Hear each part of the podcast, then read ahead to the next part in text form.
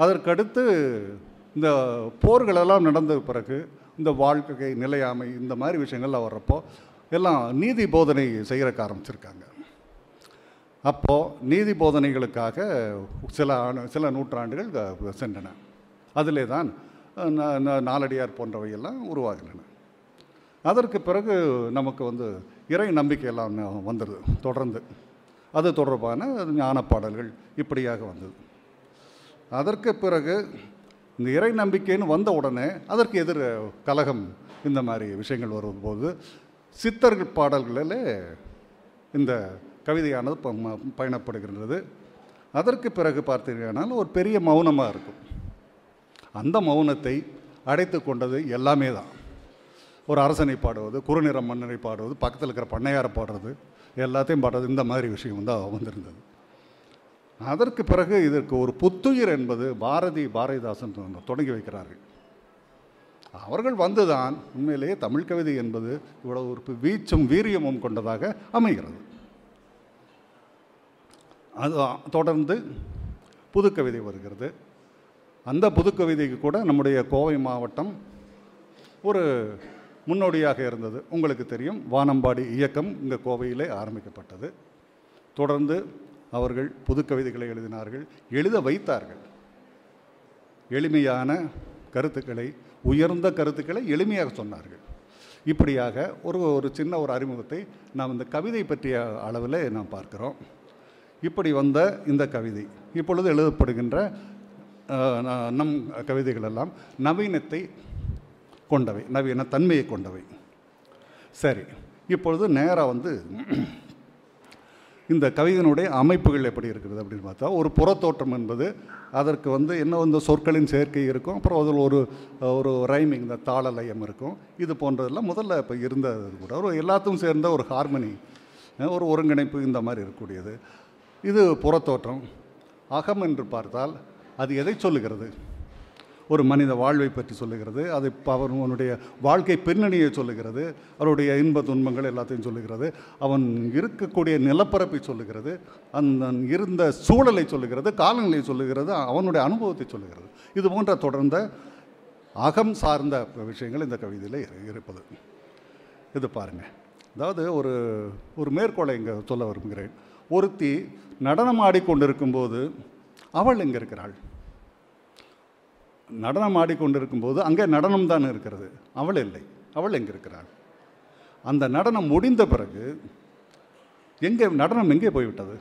இதை பால் வளரிய சொல்லுகின்றார். கவிதை இப்படித்தான் சொற்களில் நிகழ்கிறது என்று அதை முடிக்கின்றான் வலேரி இப்படியாக இந்த கவிதையானது ஒரு அகத்திலும் புறத்திலுமாக அதற்கு ஒரு அமைப்பை கொண்டிருக்கிறது. அதனுடைய உள்ளடக்கம் இவையெல்லாம் வந்து அவனுடைய வாழ்வின் மூலமாக பட்டறிவின் மூலமாக அவன் தெரிந்து அதை மற்றவர்களுக்கு படைக்கின்றார். இப் இப்பொழுது நேரடியாக நாம் இந்த இந்த கவிதையில் இருக்கக்கூடிய நுண்பொருளை எப்படி கண்டடைவது? அதற்கு ஏதாவது நம்மக்கிட்ட ஒரு ஸ்கேல் இருக்கா? நம்ம இடத்துல ஏதாவது அளவீடுகள் இருக்கின்றனவா? அளவுகோல் இருக்கிறதா? என்று நாம் பார்க்கின்றோம். அப்படி பார்க்கும்போது சரி இது எப்படி அணுகுவது என்கின்ற அந்த முறை அதிலிருந்து அது தொடங்கலாம். கவிதை எப்படி அணுகுவது? ஏனென்றால் அந்த கவிதை வந்து அதற்குரிய தன்மைகள் அதிகம். இது வரைக்கும் கவிதை பற்றி ஏராளமான இப்போ விஷயங்களும் சொல்லியிருக்கிறாங்க. ஆனால் இதுதான் கவிதை என்று யாரும் வரையறுக்க முடியவில்லை. எந்த புலிப்புலவனும் சொல்லவில்லை என்று கூட சொல்லுவார்கள். கவிதை எனப்படுவது யாதனேன் என்று எந்த புலிப்புலவனும் வரையறுக்கவில்லை என்று சொல்லுவார்கள். இப்போது இந்த கவிதையானது எல்லா மாயத்தையும் உள்ளடக்கியதாக இருக்கிறது. கவிதை என்பது ஒரு மாயத்தன்மை கொண்டது. அதில் வந்து யாருக்கும் ஐயம் வேண்டியதில்லை. ஒரு சமயத்தில் அது ஒரு முழுமையாக அமைந்த ஒரு சிற்பமாக இருக்கும். முழுமையாக அமைந்த சிற்பம் கூட அது முழுமை என்று நாம் எடுத்துக்கொண்டாலும் அதற்கு பிறகு அந்த சிற்பத்திற்கு பிறகு அது தனக்குள்ளே வந்தவர் நம் மனதுக்குள்ளே வந்த பிறகு அது சிற்பம் முழுமை என்று சொல்ல முடியாது. இவனுடைய எண்ணத்தை அது கிளர்த்துகின்ற அது காட்டுகின்ற மனக்காட்சி இப்படியெல்லாம் அது தொடர்ந்து கொண்டே இருக்கும். ஆக அதிலும் முழுமை என்பது இருக்காது. அது வந்து மாறிக்கொண்டே இருக்கும். அது சிற்பமாக இப்பொழுது இருக்கலாம். ஒரு தீராத அலை போல் அடித்து கொண்டது போல இருக்கலாம் அசைகின்ற மேகத்தைப் போல இருக்கின்றலாம் இருக்கலாம். இப்படியெல்லாம் வந்து கவிதை என்னும் பல்வேறு மாயத்தன்மையை காட்டும். ஒரு படைப்பாளன் ஒரு கவிஞன் வந்து ஒரு மாந்திரிகனைப் போல ஒரு மாயக்காரனைப் போல சொற்களை வீசுகிறான். சொற்களை வீசிக்கொண்டு வீசுவது மட்டுமல்லாமல் அவர் அதை கண்காணிக்கின்றான். அது என்ன செய்கிறது என்று கண்காணிக்கின்றான். இப்படியாக இருக்கக்கூடிய இந்த கவிதை என்கின்ற இந்த வடிவத்தை நாம் அணுகுவது. அணுகுவது கொஞ்சம் கவனம் வேண்டும் அவ்வளோதான் வேறு ஒன்றுமில்லை. நமக்கு இருக்கக்கூடிய மொழி அறிவின் மூலமாக நமக்கு இருக்கக்கூடிய பட்டறிவின் மூலமாக அதை அணுகுவது என்பது நம் கவனத்தை வேண்டுகிறது அவ்வளோதான் அது. ஏனென்றால் கவிதை வாசிக்கும்போது தன்னளவில் ஒரு பயணத்தை அது தொடங்கிவிட்டது. நம்முடைய ஆழ்மனதோடு அது பேசிக்கொண்டிருக்கிறது ஸோ நீங்கள் வந்து அதை தொடர்ந்து செல்ல வேண்டியதான் அதுதான் உங்களுடைய வேலை. எப்படி என்ன மாதிரி அளவுகோல்களை வைத்துக்கொள்வது? அதில் என்னென்ன இப்போ இருக்கும் என்று சொன்னால் முதலில் ஒரு வசீகரம் என்பது ஒரு விஷயத்தை எடுத்துக்கலாம். நமக்கு எதுவும் ஒன்று இருக்கும். ஒரு புத்தகத்தை ப ப- ப- வாசிக்கும் பொழுது அது சிறுகதையாகட்டும் நாவலாகட்டும். அதை இது பண்ணுறப்போ வந்து அதை நம்ம முதல்லேருந்து படிப்போம் சரி. ஆனால் கவிதை என்பதை வந்து ஒரு புரட்டு தான் புரட்டுவோம். எடுத்தோன்னு முதல் கவிதை யார் படிக்கிறான் எப்படி வேணுமானாலும் அதை படிச்சுக்கலாம். எந்த கவிதை வேண்டுமானும் மு- முன்னால் படிக்கலாம். அப்படி அந்த புத்தகத்தை திறந்து அவன் அதை புரட்டி கொண்டே இருக்கும் பொழுது ஏதோ ஒன்று இருக்கும். அப்போ அது முழுமையாக படிக்கக்கூடிய அது என்ன இருக்கும்? ஒரு சொல் அவனை இருக்கும் ஒரு சொல்லப்பட்ட விஷயம் அவனை இருக்கும் இப்படியாக அதை அணுகுவது என்பது ரொம்ப ஒரு வசீகரம் என்று இருக்கும் பொழுது அது எளிமையாக இருக்கும். அதிலும் பார்த்தீங்கன்னா நம்ம எழுதப்பட்ட கவிதைகளிலிருந்து பார்த்தால் சங்க பாடல்லையே இந்த சொல்லுவாங்களே இந்த காலம் கார் என கூறினும் யானோ தேரேன் அவர் பொய் வழங்கலரே என்ற ஒரு பாட்டு வரும். நான் இந்த கார்காலம் வந்து வந்துருச்சுன்னு சொல்லி இந்த இயற்கையெல்லாம் சொல்லுது. ஆனால் நான் நம்ப மாட்டேன். ஏன்னு கேட்டால் போன ஆள் வரல அப்படின்னு சொல்லி இந்த லூஸு அதுக்காக காத்துக்கிட்டு இருக்குது. அதுதான் விஷயம் அதில். ஏன்னு கேட்டால் அவன் கார்காலத்தில் நான் வந்துடுறேன் அப்படின்னு சொல்லியிருந்திருக்கிறான். இந்த கழுதை வந்து வெயிட் பண்ணிகிட்டு இருக்குது. ஆன் நம்ப மாட்டேன். எல்லாம் கார்காலம் சொல்கிறாங்க நான் நம்ப மா மாட்டேனப்பா. ஏன்னா அவன் வந்துடுவேன்னு சொல்லியிருக்கிறான் அப்படின்னு சொல்லிட்டு. இப்போ அதனுடைய இதெல்லாம் வேற மாதிரி இருக்குது உங்களை பார்த்தாவே தெரியுது. இப்போ அதனுடைய தன்மைகள் எல்லாம் மாறி இருக்கும். சரியா? சிரிக்கிற பார்த்தியா அப்புறம் அதற்கு இப்போ பிந்திய காலத்தில் பார்த்தால் வசீகரம் என்பதற்காக நான் சொல்லுகின்றேன். ஒரு சத்திமுத்த புலவன் என்பவன் ஒரு சத்திரத்தில் இருந்து கொண்டு தன்னுடைய மனைவிக்கு ஒரு தூதை போல அனுப்புகின்ற ஒரு பாட்டு. பனம்படு பனையின் கிழங்கு பிளந்தன்ன பவளக்கூர்வாய் செங்கால் நாராய். அந்த நாரை என்கின்ற அந்த ஒரு பறவை அதனுடைய புறத்தோட்டத்தை என்ன அழகாக கவனிக்கிறான்? பனம் பனங்கிழங்கனுடைய பனங்கிழங்கை பிளந்தது போன்ற சிவப்பு நிற கால்களையுடைய ஒரு பறவை. அப்படின்னு சொல்கிறான் இதையெல்லாம் வந்து நீங்கள் வந்து ஒவ்வொன்றா இந்த நேரடியாக இந்த பறவை பார்க்குறப்போ அப்போ வந்து அது முழுமையாகும். இந்த கவிதை வந்து இந்த சொ இந்த ஒரே ஒரு இந்த ஒரு வரி மட்டும் இதை நீங்கள் வந்து சரிதானான்னு நீங்கள் கிராஸ் செக் பண்ணுறக்கு ஒரே ஒரு விஷயம் இருக்குது நீங்கள் நேரடியாக பார்க்குறது. அப்போ உங்களை ஒரு இன்னொரு பயணத்திற்கு அது தயார் பண்ணுகிறது அந்த கவிதையானது. அப்படி.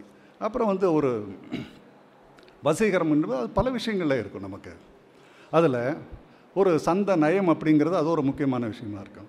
அதில் பார்த்தீங்கன்னா இதில் நம்ம கம்பராமாயணத்தில் வஞ்சி என நஞ்சமென வஞ்ச மகள் வந்தாள் அப்படின்னு சொல்லிட்டு ஒரு இந்த இந்த ஒரு மேலே சிம்பிளான இந்த சொற்களை வைத்துக்கொண்டு மெல்லின சொற்களாகவே வைத்து உருவாக்க உருவாக்குகின்ற ஒரு தன்மை. அதில் ஒரு வசீகரம் நமக்கு தென்படும் அப்புறம் ஒரு கற்பனை இமேஜினேஷன் இதை வந்து பாரதி சொல்கிறப்போ பட்டு கருநீல புடவை பதித்த நல்வயிரம் நட்ட நடுநிசையில் தெரியும் நட்சத்திரங்கள் அடி என்று சொல்லுவார். இதையெல்லாம் வந்து பார்க்குறப்ப நம்ம வந்து இரவு நேரம் வானம் அப்படி இருக்கிறது என்ன நிறத்தில் இருக்கிறது நட்சத்திரங்கள் எப்படி இருக்கின்றன என்பதையெல்லாம் நம்முடைய கற்பனையும் அதோடு சேர்ந்து தான் போகும். அது ஒன்றாக பயணிக்கக்கூடிய ஒரு விஷயம் அது. இப்படி. பாரதிதாசன் நான் தொடர்ந்து வரப்போ அவரோட ப- பாடுகின்ற கண்டென்ட் உள்ளடக்கம் வே வேறு மாறுது. அதில் காதல் பாடல்களையும் பார்த்தாலும் அவருடைய அவருடைய அப்ரோச்சுங்கிறது வேறையாக இருக்கும் கன்னியரின் கடைப்பார்வை காளையர்க்கு கெட்டிவிட்டால் மண்ணிலே குமரருக்கு மாமலையும் ஓர் கடுகாம் அப்படிங்கிறது. இதெல்லாம் வந்து அவங்க யோசித்து பார்த்துருப்பாங்க இதுதான் அதில் இருக்கக்கூடியது. அப்புறம் நம்ம ஊரில் இருந்த கவிஞர் வெள்ளையங்காட்டான் வந்து ஒரு தன்னுடைய அந்த தமிழன் என்கிற தொகுப்பில் அவர் சொல்லுவார் குன்றளவு பொருள் குவித்து பயன்தான் என்ன? குன்றளவு பொருள் குவித்து பயன்தான் என்ன? குன்றிமணி அளவிற்கேன்னு மானம் வேண்டாம் அப்படின்லாம் சொல்லுவார். எல்லாம் பார்க்குறப்ப வந்து ரொம்ப ஆச்சரியமாக இருக்குது எல்லாம் இப்படியாக ஒரு வசீகரம் நம்மை இந்த இதை இப்போ அந்த என்கின்ற அந்த விஷயம் இருக்கிறது என்று பார்த்து நம்ம அதை அணுகி தொடர்ந்து போகலாம். அது ஒன்று. அடுத்ததாக அதில் இருக்கக்கூடிய ஏதோ ஒரு சம்பவம் ஒரு சொல் ஒரே ஒரு சொல் கூட போதும். அது ஒரு வரலாற்றை சொல்லும் உங்களுக்கு. ஒரே ஒரு சொல் ஒரு வரலாற்றை எப்படி சொல்லும்? அதை வைத்து அந்த ப- க- கவிதையை நம்ம அளவிட முடியும். ஒரு இப்போ பாருங்கள் முன்னோரின் கண்ணை தரையில் தேய்த்த வன்மம். முன்னோரின் கண்களை தரையில் தேய்த்த வன்மம் அப்படின்னு சொல்லி ஒரு கவிஞன் ஒரே ஒரு லைனில் சொல்கிறான் இது என்ன? இதற்கு பின்னணியில் என்ன இருக்குது இது என்ன விஷயத்தை சொல்லியிருக்குது? என்று பார்க்கும் பொழுது நாம் இந்த இந்திய நாட்டை விட்டு கடந்து செல்ல வேண்டியிருக்கும் இலங்கைக்கு செல்ல வேண்டியிருக்கும். அங்கே ஒரு சிறைச்சாலை வெலிக்கடை என்கின்ற ஊரில் இருந்த வெலிக்கடை சிறைச்சாலை அங்கே இருவர் கைகளை கட்டி கொண்டு அவர்களை கொண்டு வந்து நிறுத்தியிருக்கிறார்கள். நீ தான் உன்னுடைய சொந்த நாட்டை வந்து கண்ணில் பார்க்கணும்னு சொன்ன என்று சொல்லிக்கொண்டு அந்த இருவருடைய கண்களையும் பிடுங்கி காலில் போட்டு தேய்ச்சி இது பண்ணியிருக்காங்க. குட்டிமணி ஜெகன் என்கின்ற இருவர் முன்னோரின் கண்களை தரையில் தேய்த்த வன்மம் என்று அதை பதிவு செய்கிறான் அகர முதல்வன் என்கின்ற அந்த கவிஞன். ஒரு கவிதைக்கு பின்னாலே ஒரு மிகப்பெரிய வரலாற்று செய்தி ஒன்று இருக்கிறது. இதை வைத்து நம்ம கவிதையை இப்போ அளவிடலாம். இதைப் போலவே வரலாற்றை சொல்வது போலவே இப்பொழுது நடப்பில் இருக்கக்கூடிய உலகளவில் நம்முடைய நாடுகளெல்லாம் வளர்ந்து கொண்டிருக்கின்ற நாடுகள். மூன்றாம் உலக நாடுகள் என்று சொல்லுகிறோமே. இந்த மூன்றாம் உலக நாடுகளுக்கென்று சில தன்மைகள் உள்ளன. அந்த தன்மைகளை எல்லாம் நம்முடைய தமிழ் கவிதைகள் அடையாளப்படுத்திக் கொண்டிருக்கின்றன. அதில் குறிப்பாக யவனிகா ஸ்ரீராமுடைய கவிதைகள் நீங்கள் பா படிக்கும் பொழுது அந்த தன்மைகள் எல்லாம் வெளிப்படுவதை நீங்கள் பார்க்க முடியும். நேசமித்திரனுடைய கவிதைகளை இப்போ படிக்கும்போதும் அப்படித்தான். அதெல்லாம் வந்து தென்பட ஆரம்பிக்கும். அப்புறம் ஒரு ஏற்கனவே சொல்லப்பட்ட நம்முடைய தமிழ் கவிதைகளில் இருக்கக்கூடிய சில சம்பவங்கள். அந்த சம்பவங்களை எடுத்து அதை ஒரு புனைவாக இவர்கள் உருவாக்கக்கூடிய அந்த ஒரு தன்மை இளங்கோ கிருஷ்ணன் போன்றவர்களிடமிருந்து நாம் பார்க்க முடிகிறது. இப்படியாக ஒரு வரலாறு என்பது சொல்லப்படுகின்ற அந்த விதத்திலே நாம் அந்த கவிதையை நெருங்குவது அவசியமாக நெருங்குவது எளிமையாக இருக்கிறது. அதே போலவே நம்முடைய அந்த வாழ்வு இந்த வாழ்வு இயக்கத்தை குறிப்பால் உணர்த்துகின்ற ஒரு தன்மை இந்த க- கவிதைகளுக்கு இருக்கும். அதை வந்து நீங்கள் தேடி தேடி அதை க- கண்டடையலாம். ஒரு ஒரு கவிதை சொல்லுகிறது ஒரு முக்குக்கல் கூட திசை காட்டியாய் இயங்கு இயங்கு கொண்டிருக்கிறது ஒரு மு- கல் கூட அதற்கு வந்து ஒரு அது ஒரு செய்தியை சொல்லுது. என்னென்னு கேட்டால் ஒரு டைரக்ஷன் காட்டுது. நீ இந்த வழியாக போ இந்த ஊர் போகிறதுன்னா இங்கே இப்போ இந்த பக்கம் திரும்ப அப்படின்னு சொல்லி காட்டுது. ஆனால் உயிர் நிரம்பிய நானோ வெறும் கல்லாக இருக்கிறேன். உயிரில்லாத ஒரு முக்குக்கல் வந்து அது ஒரு ஒரு ஒரு வேலையை செய்கிறது. உயிரெல்லாம் இருக்குதுன்னு சொல்லக்கூடிய இந்த மனித உடம்பு இந்த க இந்த கர்மம் என்ன பண்ணுது? என்கிட்ட ஒரு சமயவியல் இதை சொல்கிறாரு இந்த கவிதையை அப்புறம் இப்போது எழுதி எழுதிக்கொண்டே இருக்கக்கூடிய கவிஞர் கரிகாலன் வந்து சொல்கிறாரு கட்டுத்தறிகளுக்கு டிராக்டர் வந்தபோது பாலை நாம் பாக்கெட்டில் வாங்க தொடங்கிவிட்டோம். அப்படின்னு சொல்கிறேன் டிராக்டர் வந்ததுனால நம்ம வந்து பாலை வந்து பாக்கெட்டில் வாங்க அதனுடைய தொடர்ச்சி அது தொடர்ச்சி அதுதான். இது ஒரு வாழ்வு இயக்கத்தினுடைய ஒரு பகுதி அது இப்படியாக வந்து ஒரு நம்முடைய வாழ்வின் இயக்கத்தை அதை குறிப்பால் கொண்டு வருகின்ற இந்த தன்மை கவிதைகள் இருக்கும். அதை வைத்து நாம் கவிதையை அணுக முடிகிறது. அப்புறம் இன்னொன்று இந்த கவிதை வந்து இன்னொரு உலகத்தை அதை உருவாக்கிட்டு இருக்கும் நம்ம இருக்கக்கூடிய இந்த ஸ்தூலமான இந்த உருவத்தை இதை விட்டு வேறு ஒரு உலகத்தை அது இணையான உலகம் ஒரு பேரலல் வேர்ல்டு அது வந்து அது வந்து உருவாக்கி காட்டிகிட்ருக்கோம் அதற்கு ஒரு ஒரு கவிதையை நான் வாசித்து சொன்னாவே உங்களுக்கு இதாக இருக்கும்னு நினைக்கிறேன். ரொம்ப பெரிய ஒரு இப்போ கவிதை இல்லை அது என்னென்னா அதில் இருக்கக்கூடிய அந்த விஷயத்தை மட்டும் நான் சொல்கிறேன் ஒரு அப்பா வந்து ஒரு குழந்தைய பின்னால் டூ வீலரில் வச்சுட்டு ஸ்கூல் கூட்டிகிட்டு போகிறாரு ஸ்கூல் போயிட்டு இருக்க இருக்கிறப்போ இந்த குழந்தை வந்து அவங்க அப்பா கிட்ட கே ஓ கதை சொல்லுப்பா. அப்படின்னோன்னா அவங்க அப்பா "ஓ, வண்டி ஓட்டிகிட்டே வந்து கதை சொல்கிறாரு ஒரு ஊரில் யானை இருந்தது அப்படின்னா ஆய் ரைட்டு. கை தட்டி இருக்குது குழந்தை. யானையா? சரி. குட்டி யானை தானே அப்படின்னு ஆமாம் குட்டி அப்படின்னு இப்போ சொன்ன உடனேயே யானைன்னு சொன்ன உடனே இந்த குழந்தை கைதட்டுறக்கு ஆரம்பிச்சோடனே ஒரு யானை உயிருள்ள யானை வந்து பக்கத்தில் அது ஓடி வந்துருச்சு. வந்துருச்சுன்னு வச்சுக்கோங்க. இந்த கவிஞன் வந்து அந்த யானையை வந்து அவங்க கொண்டு வந்துட்டான் அந்த இடத்துல. அப்போ யானை வந்து கூட வந்துட்டு இருக்குது. மோட்டார் பைக் கூட கூட வருது. அது குட்டியானதானேன்னு இந்த குழந்தை சொல்கிறப்போ அது தன்னை குட்டியாக உருவாக்கிறது. அப்படி குட்டியாக வந்து தானாக இதாகிறது அப்போது யானை வந்து என்ன கலரில் இருக்கும்? கருப்பு இல்லை? அப்படின்னு சொல்லி அவங்க அப்பா சொல்கிறப்போ இல்லைப்பா பிங்க்கு பிங்க் கலர் அது. அப்படிங்குது. அந்த குட்டி யானை என்ன பண்ணுது? தன்னை பிங்க் கலராக ஆக்கிக்குது. தன்னை வந்து பிங்க் நிறத்துக்கு அது மாற்றிக்குது யானை என்ன சாப்பிடும்? கரும்பு. என்ன சாக்லேட் பிடிக்காதா அதுக்கு? அப்படின்னு இந்த குழந்தை சொல்கிறப்போ டக்குன்னு ஒரு சாக்லேட் பெரிய சாக்லேட் எடுத்து வாயில் விட்டு அதை அதை கேட்டுருக்குது. யானை வந்து சாக்லேட் சாப்பிடாது பல்லெல்லாம் சொத்தையாகிரும் அப்படின்னு சொன்ன உடனே டக்குன்னு அந்த சாக்லேட் துப்பி துப்பிட்டு தும்பிக்கை எடுத்து வாய் துடைச்சிருக்குது. இப்படியாக இணையாக ஒரு உலகத்தை ஒரு கவிதை உருவாக்கி கொண்டே இருக்கிறது. நாம் வாழ்கின்ற உலகம் மோட்டார் பைக்கில் போயிட்டுருக்கு. உருவாக்குகின்ற உலகம் கூட யானையாக வந்துக்கிட்டு இருக்கு இந்த கவிதை எங்கே முடியுதுன்னு கேட்டால் ஸ்கூலுக்கு கொண்டுட்டு போய் விட்டுட்டு டாட்டா காமிச்சிட்டு அப்பா கிளம்பி போயிடுறாரு.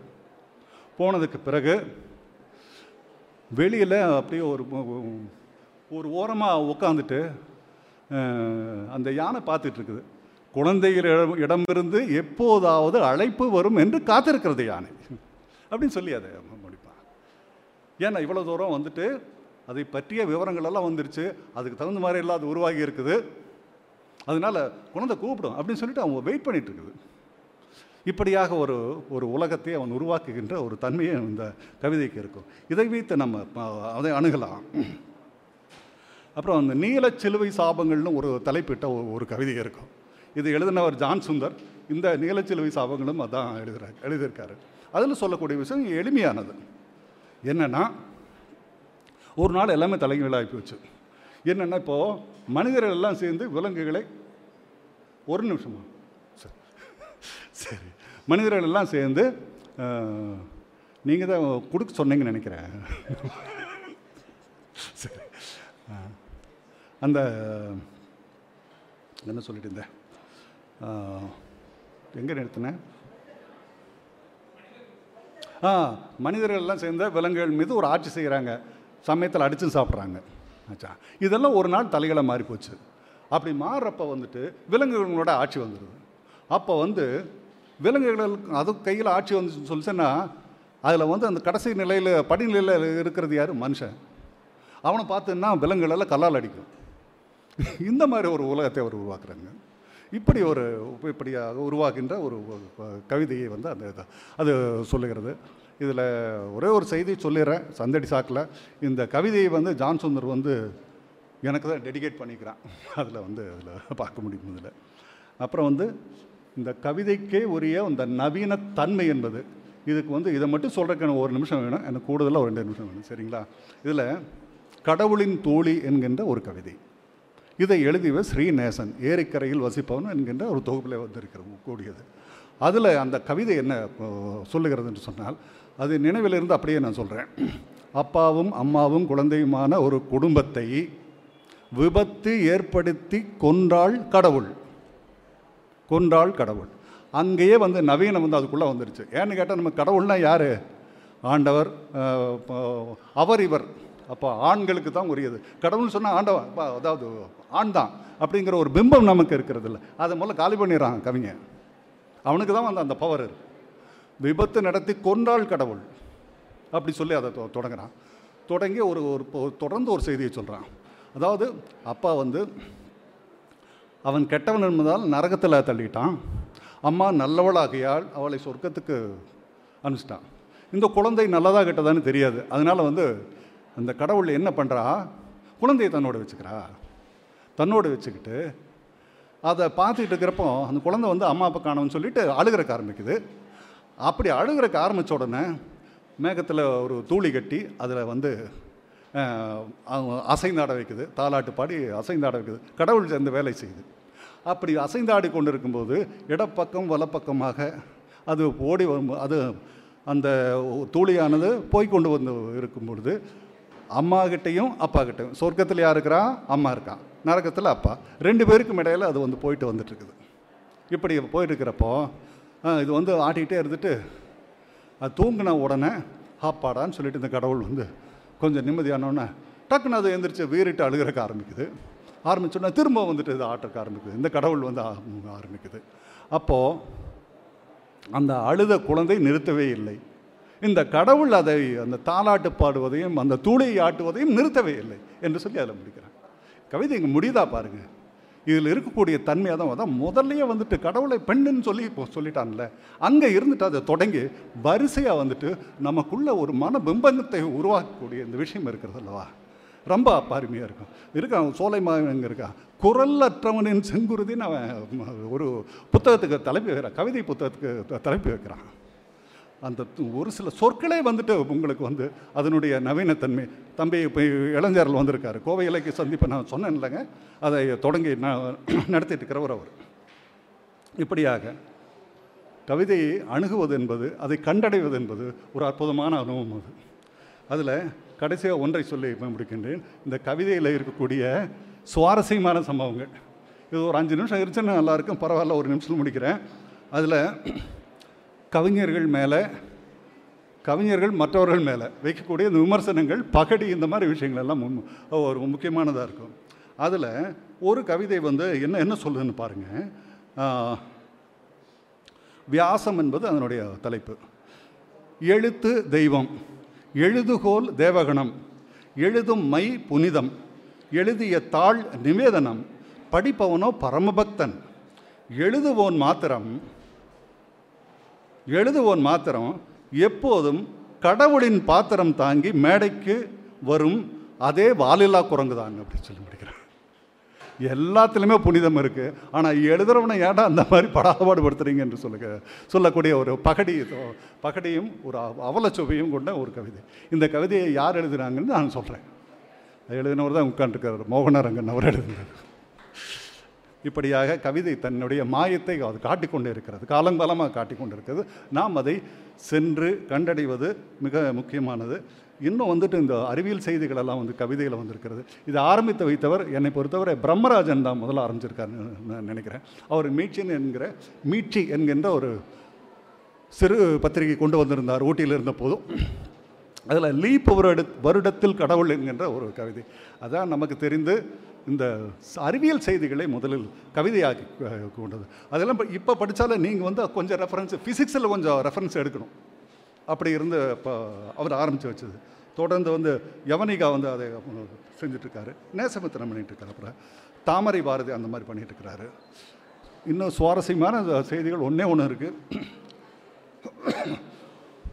இந்த ஊர்களை பற்றி அவங்கவுங்க ஊரை பற்றி சொல்கிற அந்த கவிதை கவிஞர்களுக்கு ரொம்ப பிடிக்கும். விக்ரமாதித்தை நம்பி எழுதினார்னா அது நெல்லை பற்றி சொல்கிறது பாவங்கடேசன் வந்து ஓசூர் பற்றி சொல்கிறது ரமேஷ் பிரேதன் வந்து தன்னுடைய ஊரான பாண்டிச்சேரி புதுச்சேரி பற்றி அந்த ஊர் கடலை பற்றி சொல்கிறது ஒரு இதாக இருக்குது தேன்மொழி வந்து அவன் இந்த மேற்கு தொடர்ச்சி மலை பற்றி எழுதுறது. அப்போ அந்த ஊரை விடமாட்டாங்க அவங்க. இந்த மாதிரி ஒரு இது ஒரு சுவாரஸ்யமான இதாக இருக்கும். அப்புறம் ஒரு சிலருக்கு சில பெயர்கள் வந்து ஒரு அப்சஷனாக இருக்கும். கலாபிரியாவுக்கு சசி. நம்ம ஐயப்பன் வாதவனுக்கு மாயா. இந்த மாதிரி. இதெல்லாம் எல்லாமே இடையில வாணிஸ்ரீவெல்லாம் கொண்டு வந்து எல்லாம் இது பண்ணுவாங்க. எல்லாம் அடிச்சு விடுவாங்க. இந்த மாதிரி இந்த சில பெயர்களை வைத்துக்கொண்டு இந்த இதை பண்ணுறது இதெல்லாம் வந்து இந்த இந்த மாயத்தன்மை அப்படின்னு சொல்கிறோம் இல்லைங்க. அதனுடைய அங்கங்கள் அங்கங்கள். கவிதை ஆயிரக்கணக்கு ஆண்டுகளாக எழுதப்பட்டு வருகிறது வாசிக்கப்பட்டு வருகிறது சொல்ல கேட்கப்பட்டு வருகிறது. கேட்டதை சொல்லி கொண்டிருக்கிறது கவிதை. இப்படியாக எல்லா விதத்தையும் கொண்டிருக்கக்கூடிய ஒரு ஒரு மிகப்பெரிய ஒரு ஸ்தூலமான ஒரு உருவம் என்று கூட நம்ம அதை வைத்துக்கொள்ளலாம் இப்படியாக நம்மோடு வந்து கொண்டிருக்கின்ற நம்மால் உருவாக்கப்படுகின்ற இந்த கவிதை என்பது இதற்கு கவிதைக்கு என்பது ஒரு நோ எண் காடு கிடையாது. முடிவு என்பது இல்லை. இதை நாம் அணுகலாம். நம்முடைய முயற்சி மட்டும் இருந்தால் போதும். கவிதையும் சிறக்கும் நம் வாழ்வும் சிறக்கும். நன்றி.